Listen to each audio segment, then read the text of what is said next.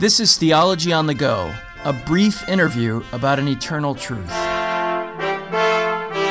That's, in a way, the great revelation is that Calvin believed that the institutes should speak to the lives of people and not be something abstracted from their lives.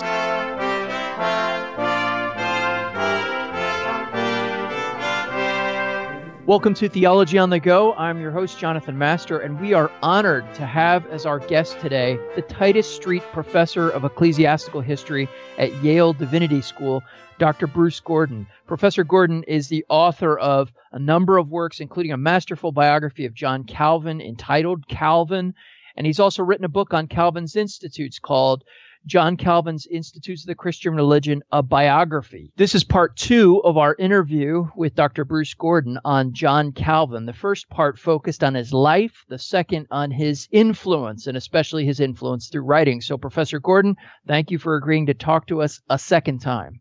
Great to be back.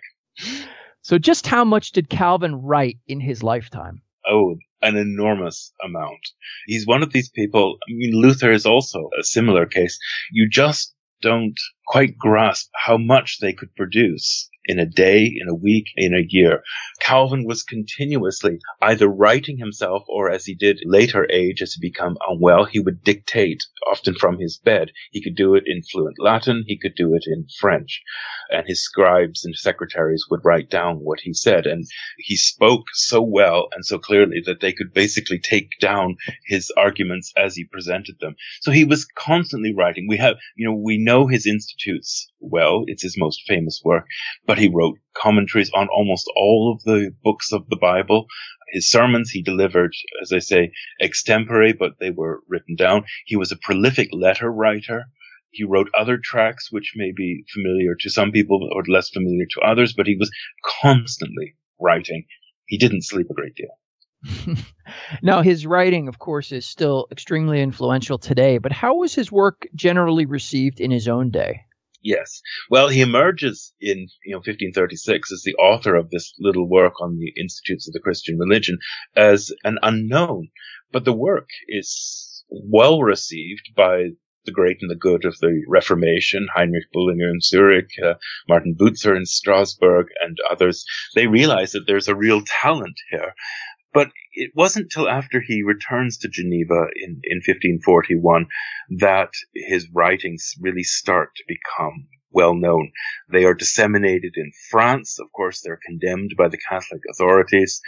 But Calvin is remarkable for the, the reach that his works achieved. And one major reason for this was that he turned Geneva into a center of printing.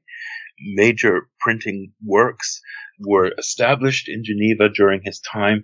He had a close relationship with printers. So his, and, and Geneva was well placed, of course, for material to travel across Europe, particularly into France, but also into, into the empire, so that his writings from the 1540s onwards become well known across Europe.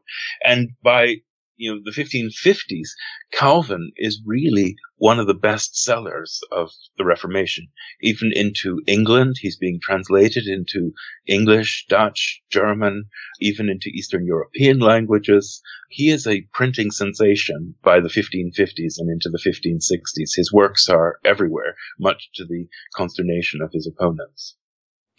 What about the institutes? Why is it that he wrote the institutes to begin with? Obviously, uh, expanded on it in many different editions, but why did he initially write it?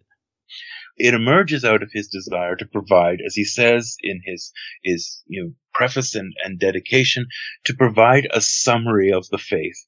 Now, in the original form, when he writes his dedication to uh, the King of France, Francis I, it's to defend those who are in his native land against charges that they're seditious, that they represent a threat to the king, and to demonstrate that their teaching is fully in accord with the gospel.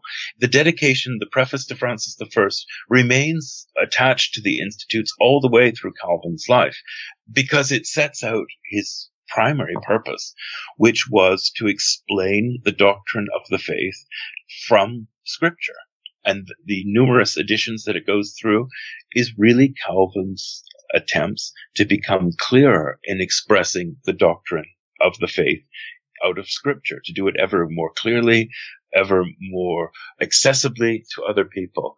But what, you know, so he writes it to, to, in a sense, to defend the faithful, but it becomes quickly a book which is intended to teach those who will be pastors the elements of the faith. And then, of course, in its, in its vernacular forms, in French and other languages, it's a book for lay people who can read. So, how much change and growth did the institutes undergo eh, over the course of Calvin's life? How much did he add to it? And are there particular places where we see really significant additions? Are, are there places that remain unchanged? How, how much how much changes? Well, it grows exponentially during during his life. Calvin rarely changed his mind about anything. The institute grows and grows because it reflects his studies, his work as a preacher, his pastoral work, his biblical commentaries, all of those efforts, his letters, the various situations and conflicts in which he found himself, all of these are mapped in the subsequent editions of the institutes in which the text becomes larger and larger. So, you know, let's think of a, a, couple of examples. We know, for instance, that through the 1540s, Calvin was reading more deeply in, in the classics, the literature of antiquity, Greek and, and Roman. We also know that he was studying the medieval tradition of theology. Read Thomas Aquinas, uh, Bernard of Clairvaux was an important voice for Calvin.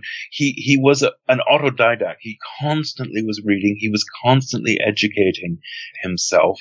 He doesn't have a degree in theology. He had studied law at university. He'd studied the arts. So he taught himself theology um, together with, through his learning through colleagues. And he was reading and reading and reading. He was his engagement with scripture, of course, was daily, both in his own devotions, but through preaching, as I say, biblical commentaries. And as he did this, he was constantly expanding his ideas. And he was rearranging the topics of the institutes through the subsequent editions as he began to think more clearly about how these topics should be organized to set out the doctrine of the faith most clearly. And he says in the 1559, which is the Latin that we're most familiar with, because it's the one, the English translations that most people read, he says, I think I've got it as right as I'm going to get it by this point. I think I found the right order, but it, it was a lifetime journey coming to that point. And it's a lifetime of learning and of service to the church. It's the lifetime of controversies, such as the anti-Trinitarians who emerge in Geneva, the Servetus case, all of these cause Calvin to rethink and rewrite sections of the Institute, usually to expand them, not necessarily to change his ideas, as I say, but to expand them and express them more fully. In the latter part of the Institutes, for example, he moves his teaching on predestination to book three and separates it from his teaching on providence. That's much debated as to why he did this, but he does it. He's shifting things around continuously as the institutes grows. But it's, you know, my argument is that it, it's a map of the spiritual and intellectual development of the man. Is there a sense in which, in addition to his own development, it also reflects in his mind a slightly different audience? Do you think he's still writing with the same person, the same reader in mind as he goes on, and it's just a question of his own growth, or is that shifting as well? Oh, I think it, you're absolutely right. I mean, the Latin version, of course, is for an international audience. Latin is, is the language of learning across Europe. It remains the language of the church. Calvin, of course, spoke French, but he didn't know German. So the, you know, his contact with reformers in, in Germany or other parts of Switzerland was through Latin. So Latin was the language of learning, but it was also the language for educating the those who would become pastors. So it was for the academy, it was for schools. Calvin lectured in Latin in Geneva, so he was constantly engaging with audiences all the time. And he says himself in, in his preface in, in 1559 how the way in which his audiences have shaped or helped to shape the way in which he's put the institute together. So he's very mindful of his readership. But when he writes the versions in French for a different audience. He doesn't change his arguments, but he presents the text very differently. He takes out a lot of the scholarly and classical references. The text is, is more accessible to a lay audience. It's, he takes out some of the more technical parts of it. So he's, I mean, I think it's one of Calvin's great talents was that he knew how to speak to different audiences and the versions of the institutes reflect very much an engagement with his readership. The Institutes has had such a significant influence on so many people and so many denominations since Calvin's own day. Why do you think that is? I know it's probably impossible for us to pull apart all the reasons, but what are the features of that work that make it seemingly a sort of perennial inspiration and teaching tool for people? Sure. I think it, it's, it, as you say, it has a variety of, of reasons, but to be brief about this, one of the things that is uh, most striking about the institutes is that it is extremely clear. It's very carefully laid out. Um, even for, you know, I find for students today in reading it in, in class, they are struck by you know, whether one accepts them or not, but they're struck by the clarity and force of Calvin's writings. And also the way in which the book is something that you can, as, as he intended it, you could look up particular topics that you were looking, you know, needing to, to read something about. And so you can, the book is, is very, to put it crudely, you know, user friendly. Um, but it's the clarity with which he expresses his, himself and his theology which I think has been a major part of why that work has had such a life after Calvin. If you think of many of the other great classics of the Reformation, you know, they likewise, you know, Luther's works, particularly his ones from 1520, you know, Freedom of a Christian, these have also been highly in, in, influential. But Calvin is the one who really produced an all encompassing theology, which, you know, lays out with such a structure that that people could understand, you know, almost immediately what it was he was saying to them. And so it, it is as he intended to be. It's a compendium of, of doctrine that people could use also, I think it's its life, and I tried to say this in, in the book I did on the institutes. It's very much associated with Calvin's own authority. You know, he let his name becomes Calvinism. He's seen as the father figure of this movement. His authority in Geneva, his reputation of course, to his opponents, it's it's a, it's a dark one, Servetus.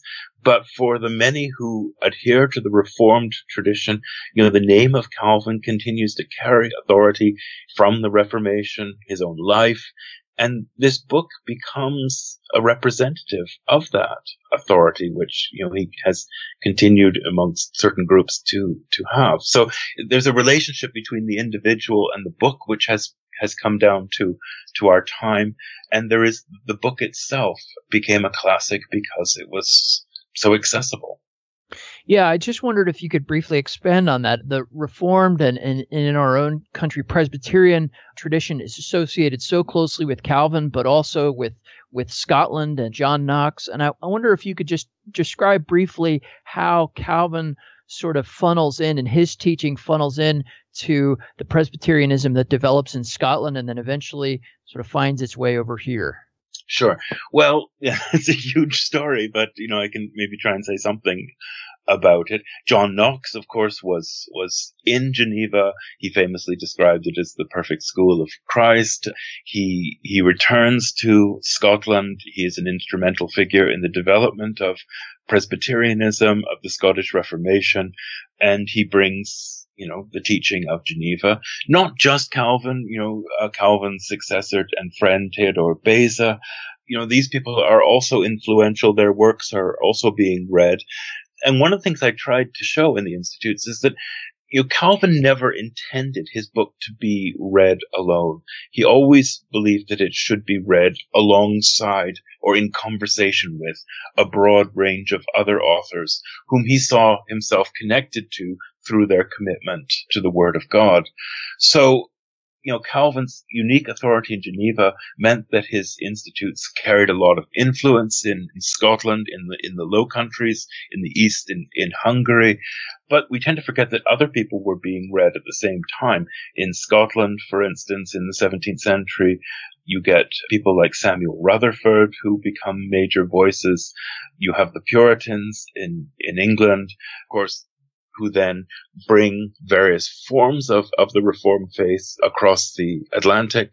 So Calvin is major part of that story. But one of the things I want to tell is that he, he remains only a part of it. He always needs to be read in the context of other people who were also influences. We see, for instance, the, you know, the, the troubled relationship between the Wesleys and Calvin. And there were times, particularly in the 18th century, although people like Edwards thought highly of Calvin, where the Institutes was, you know, not as widely read as had been earlier. And then it has a revival in the 19th century. So it's had a kind of up and down history as one might expect. But the name Calvin remains influential in the spread and diversification of Presbyterianism. And you know, to this day, he, he remains associated closely with the, the Reformed tradition, not only in North America, but, you know, increasingly with the growth of the Reformed tradition in places like Brazil, in Africa, and in Asia. Calvin is being read anew and often in, in quite different circumstances. Last question. Calvin is so influential today, still, as you say. Mm should Christians who are listening to this, some of whom are pastors, many of whom are not, should they still read Calvin? And if so, where should they begin? Is the Institutes the place to start? I yeah, well, the Institutes is is is certainly a place to start. I think we shouldn't forget some of Calvin's other writings. I think one of the texts I like to to get people to read is the beginning, his, what he calls his argument to his commentary on Genesis. It's, you know, relatively long and pretty full, but it gives perhaps a, a view of Calvin that people are not so aware of, and that is, you know, he, he speaks of the glory of creation and God's work and, and of the world. And it gives a wonderful, I think, overview of Calvin's perception of, of creation, of humanity, of God's redemption. And so that's just another text that I, you know, I suggest people could go and have a look at. But I would certainly say, you know, that the Institutes, you know, is a compelling read. I do a course, which I'll be doing this, this coming year, where we read through with students the whole of it and regardless of their, you know, theological positions, they're almost always extraordinarily struck by how pastoral the Institutes is, that clearly Calvin is writing with an eye to the life of the church. It's not abstract theology. So I think, you know, the Institutes is, is a very inviting read. Uh, one of its most beautiful parts, I think, is what he has to say about the Christian life in, in book three, which I think you know anybody could read and admire for its beauty and vision. So I think the institutes I would certainly recommend, but I wouldn't say that uh, you know they should only be read. I think one should look at the biblical commentaries, and we now have translations of his sermons. I would recommend that people could read those and, and find them very rewarding. Dr. Gordon, I wish we had more time, but thank you for the time that you've given to us today. And thank you for all your ongoing work in writing, which I've benefited from greatly. And I think many of our listeners will have as well. Well, it's a great pleasure to be with you, and, and thanks very much. Thank you for listening to part two of our interview with Dr. Bruce Gordon. If you missed part one, you should be able to still access it on placefortruth.org or in the iTunes feed for Theology on the Go. Just for listening today, we'd like to offer you the possibility of winning a free gift, a copy of Dr. Gordon's book, John Calvin's Institutes of the Christian Religion, a biography. He mentioned the Institutes a great deal on today's program, and this book is a way of exploring some of the things he said even further. We also appreciate you continuing to listen and continuing to support Theology on the Go and the other ministry opportunities of the Alliance. Uh, if you'd like to donate to the Alliance, you can do so at alliancenet.org or placefortruth.org. And thanks again for listening to Theology on the Go, a brief interview about an eternal truth.